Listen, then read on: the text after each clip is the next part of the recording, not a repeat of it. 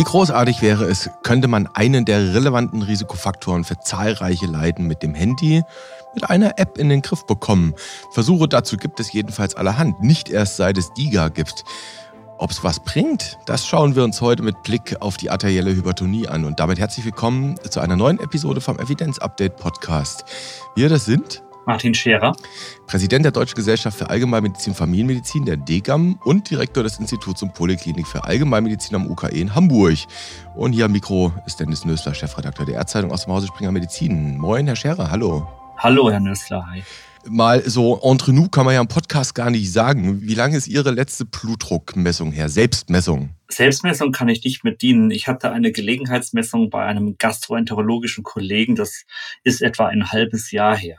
Und alles im Lot? Alles im Lot. Perfekt. Versuchen wir mal mit Blick auf Hypertonie und Blutdruckmessung folgendes Szenario uns zu überlegen. Wir kennen ja alle diese Smartwatches, die eintragen sie, die anderen kennen sie halt jedenfalls nur. Und wir wissen zum Beispiel, die Apple Watch, die hat dieses Einkanal-EKG, das sogar validiert ist. Stellen wir uns mal vor, es gäbe irgendwann so eine Smartwatch, die auch Hochdruck, also Blutdruck messen könnte. Wäre das ein interessantes Szenario für Sie? Naja, solange die Smartwatch auch noch die Uhrzeit anzeigt, ja, man hat ja oft den Eindruck, dass diese Smartwatches alles Mögliche machen und dabei die Zeitansage etwas oder die Zeitanzeige etwas vernachlässigen. Okay, also äh, anders formuliert, wenn die Smartwatch sowohl die Zeit anzeigen kann als auch eine Blutdruckmessfunktion hätte, wäre das durchaus ein interessantes Gadget. Auf jeden Fall, ja, aber ich habe aus hygienischen Gründen keine Armbanduhr, also aus hygienischen Gründen im klinisch-ärztlichen Bereich. Mhm.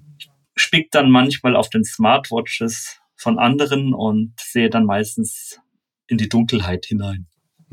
Ja, genau, wenn die Beleuchtung ausgestellt ist.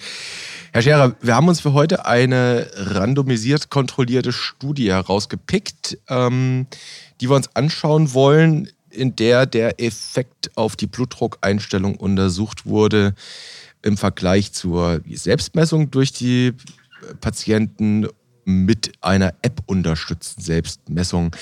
Zunächst mal so nochmal an diesem Smartwatch-Beispiel entlang überlegt. Was halten Sie von dieser Idee, dass wir Leuten für die Sekundärprävention, auch Primärprävention, so digitale Helferlein an die Hand geben. Eben beispielsweise, dass Menschen mit Hypertonie über eine App unterstützt werden, ihren Blutdruck zu messen.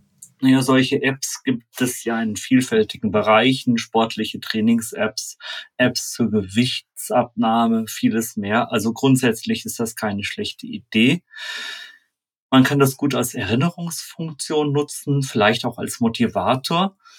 Und gerade bei der Blutdruckeinstellung, die ja seit vielen Jahren schon problematisch ist auf einem Public Health Level, also wo nur ein Teil der Patientinnen und Patienten gut eingestellt ist. Warum nicht auch da? Also warum mhm. nicht auch mit digitaler Hilfe die Blutdruckeinstellung verbessern durch eine Reminder-Funktion, durch eine Motivationsfunktion? Mhm. Also Motivation hinsichtlich Miss mal wieder. Richtig. Mhm. So, und jetzt schauen wir uns dann endlich mal diese Arbeit an. Die ist publiziert worden im JAMA Internal Medicine. Herr Scherer, die verlinken wir natürlich, nicht wahr? In den Show Notes. In den Show Notes. Etwas über 2000 Erwachsene, die hatten einen systolischen Blutdruck initial von mindestens 145 mm Hg und die wurden sechs Monate nach ja, Einschluss in die Studie begleitet, Follow-up. Und die haben, ich sagte es schon, entweder ganz gewöhnlich ihren Blutdruck selbst gemessen oder die haben so eine App bekommen. Vielleicht direkt vorab geschickt, das war eine Open-Label-Studie und natürlich kann man die, wenn man eine App bekommt, nicht wirklich verblinden. Herr Scherer, was haben Ihre Kollegen da untersucht und rausgefunden? Sie haben zumindest nicht das rausgefunden, was sich Softwareentwickler wünschen würden oder was Softwareentwickler glücklich machen würde.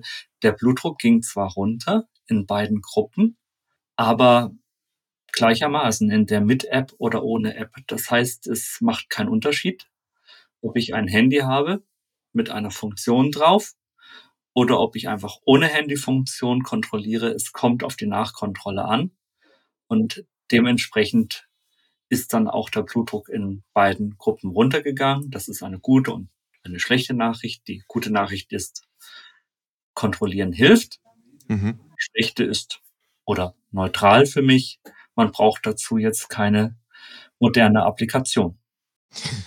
Was man vielleicht noch sagen, also vielleicht gibt es tatsächlich einen signifikanten Outcome, nämlich dass die App-Entwickler traurig sind.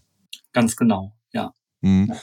Und was man vielleicht noch sagen kann, wenn ich das richtig sehe, die waren zum Zeitpunkt, nachdem sie randomisiert wurden, also auf die zwei Gruppen aufgeteilt wurden, hatten die so im Median 150 mm Hg und am Ende 140. Also in beiden Gruppen um 10 mm Hg. Das ist doch schon eine Menge. Das ist auf jeden Fall eine Menge.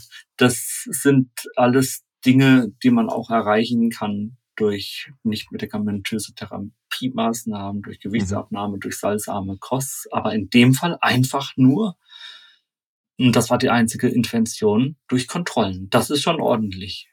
Mhm. Okay. Also entscheidend ist das Kontrollieren, nämlich mit. Ich will nochmal eine Schlussbemerkung der Autoren zitieren aus der Arbeit. Die schreiben da nämlich ziemlich deutlich, ohne irgendwelche Umschweife. Man muss sagen, das ist von der University of San Francisco. Ich glaube, es war eine öffentlich geförderte Studie, wenn ich das richtig sehe. Die schreiben dort, die Antwort von BP Home, das ist die Studiengruppe, ist eindeutig. Es gibt keinen signifikanten Vorteil von erweiterten gegenüber standardmäßigen SMBP, also Self-Measurement of Blood Pressure, wenn es ohne zusätzliche Intervention oder Unterstützung bereitgestellt wird. Also am Ende ist es alles über Adherenz und die Unterstützung derjenigen, die adherent sein sollen. Genau. Und BP Home, das heißt ja so viel wie Blood Pressure Home oder Blutdruck zu Hause. Es kommt auf die Nachkontrolle an, dass zu Hause selber gemessen wird. Also selber messen ist die Devise. Die App selber macht jetzt nicht den wesentlichen Unterschied und deshalb immer wieder die Patientinnen und Patienten ermutigen, das zu machen. Und häufig kommen die dann auch mit sehr ausführlichen Protokollen an und das hilft schon weiter. Man mhm. kann natürlich auch Langzeitblutdruckmessungen machen. Das bietet sich dann auch hin und wieder mal an, aber die Standarddiagnostik äh, läuft in vielen Praxen und auch bei mir so, dass ich sage, messen Sie bitte zu Hause, schreiben Sie die Werte auf, bringen Sie sie mit oder schicken Sie es mir. Mhm. Wenn man da jetzt mal aus dieser Arbeit so überlegt, was könnte so ja, die klinische Aussage dieser Arbeit eigentlich sein? Was kann man da für die tägliche Praxis mitnehmen? Wie würden Sie das in ein, zwei Sätze zusammenfassen? Dass die Ergebnisse, wenn gleich jetzt die App nicht den Ausschlag gegeben hat, doch zukunftsweisend sind dahingehend, mhm. dass Patientinnen und Patienten eigentlich nicht viermal im Jahr zu mir kommen müssen, um zu schauen, wie der Blutdruck eingestellt ist. Also mhm. die Apps sind ja grundsätzlich nicht verkehrt. Es könnte ja so sein, dass die Patientinnen und Patienten ein RR-Messgerät bekommen. Das kann man übrigens verordnen. Das wird relativ selten getan. Das kann man häufiger machen. Mhm. Und dann könnte ja ein Zukunftsszenario sein, dass mit die Daten automatisch in die Praxis gesendet werden und dass ein Wiederholungsrezept auch daran gekoppelt ist, wie der Blutdruck eingestellt ist. Wenn er gut eingestellt ist, dann geht es einfach weiter mit Folgerezept. Wenn nicht, machen wir einen Folgetermin. Wenn gar nicht mhm. gemessen wurde, kann man sagen, Moment, jetzt müssen wir erst noch mal reden. Also das ist ein Zukunftsausblick. Kann man sich mhm. verschiedene prozedurale, auf die Praxis abgestimmte Szenarien vorstellen. Dann müsste man aber auch, also das wäre jetzt so der Ausblick für die Zeit, wo wir mal eine wirklich funktionierende und breit akzeptierte EPA hätten und dann vielleicht auch eine MIO, so ein medizinisches Informationsobjekt, Blutdrucktagebuch beispielsweise, dass man quasi aus der Praxis in Echtzeit gucken kann, was läuft bei dem, was kommt da raus, misst der überhaupt und im Zweifel sogar die App automatisch agiert und sagt, bitte misst doch mal wieder. Das wäre so der Ausblick. Theoretisch wäre das heute technisch alles schon möglich. Sie sagen auch, ich kann ein Blutdruckmessgerät verordnen, vielleicht sollte man das eben auch mal häufiger machen. Am Ende müssen Sie aber trotzdem ja mit dem Patienten, mit der Patientin über Zielwerte reden, ne?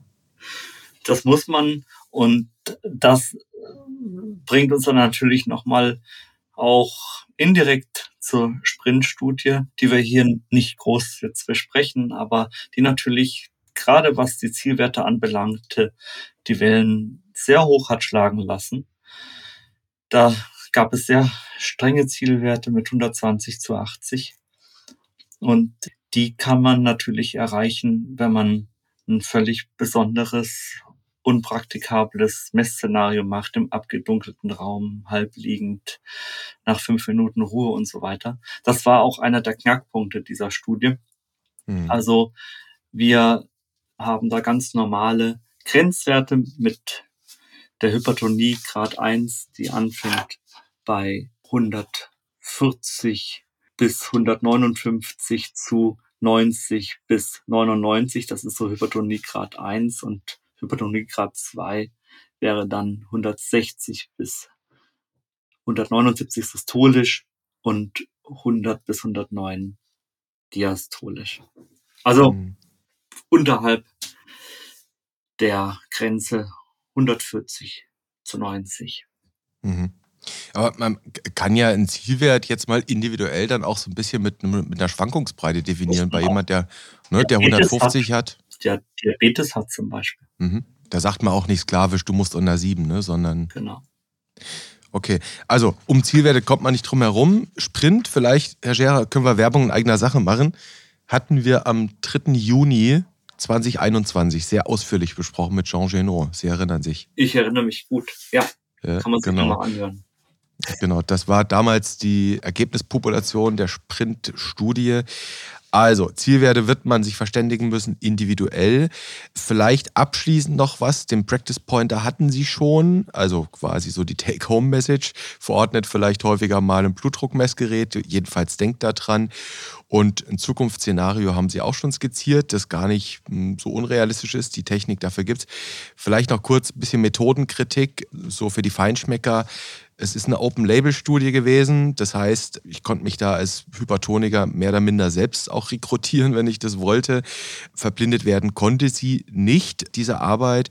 Was muss man da methodisch mit rausnehmen, auch mit Blick vielleicht auf die Übertragbarkeit in hiesige Gefilde?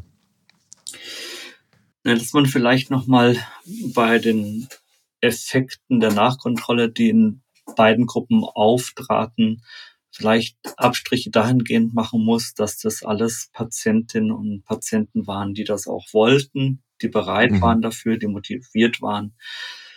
Diese motivierte Studienpopulation, die ist möglicherweise nicht repräsentativ für die Durchschnittspopulation in den Praxen. Das muss man bedenken. Und der Open Label Aspekt, ja, den haben Sie schon angesprochen die Nutzung der App oder das Installieren der App, das Runterladen und so weiter, das kann man alles nicht verblinden. Mhm, gut. Also auch hier eine Aussage, die ich jetzt mal so interpretiere. Motivieren hilft vor allem auch jenen, die motiviert werden wollen. Und mit Blick auf so die Gesamtpopulation müsste man davon ausgehen, dass eine Blutdrucksenkung in so einem Versuch wahrscheinlich dann nominell etwas geringfügiger ausfällt. Genau, dennoch die Message bleibt, es kommt auf die Nachkontrolle an, auf die Selbstmessung kommt es an.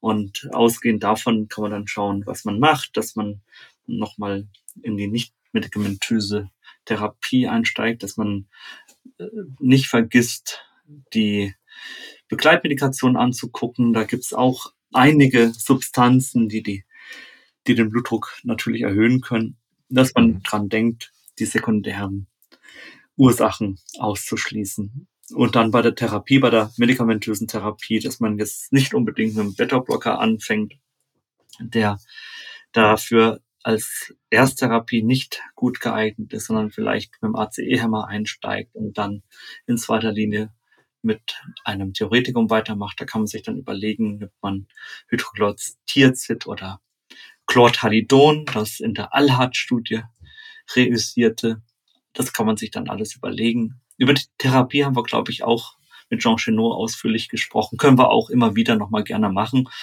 Heute ging es einmal um die Selbstmessung und die Rolle des Handys und der digitalen Anwendung dabei. Und das war doch jetzt ein wunderschönes Schlusswort, könnte ich an der Stelle sagen. Herr Scherer, unter 30 Minuten haben wir es geschafft. Wir sind bei um die 14, 15. Ja, geht doch auch mal. Da können wir super einen Punkt machen, oder? Ja. Super. Perfekt, bedanke ich mich, Herr Scherer. Und Sie ahnen, was kommt zum Ende hin, nämlich meine berüchtigte Frage, so berühmt ist sie gar nicht, nach dem Cliffhanger, mit dem Sie es gerne versuchen dürfen. Es hat mir Spaß gemacht, heute einfach mal eine Studie durchzugehen. Vielleicht finden wir nochmal eine Studie für das nächste Mal, auch mit einem relevanten Praxisthema. Dann machen wir vielleicht, ich ergänze mal den Cliffhanger, es gibt da so einen Kongress, der tagt die Tage und vielleicht liefert der uns ja ein bisschen Futter. In diesem Sinne würde es mich freuen, wenn wir uns wiederhören an gleicher Stelle und auf gleicher Welle. Bleiben Sie fröhlich und gesund und gute Tage für Sie. Für Sie auch. Bis dann. Tschüss. Tschüss.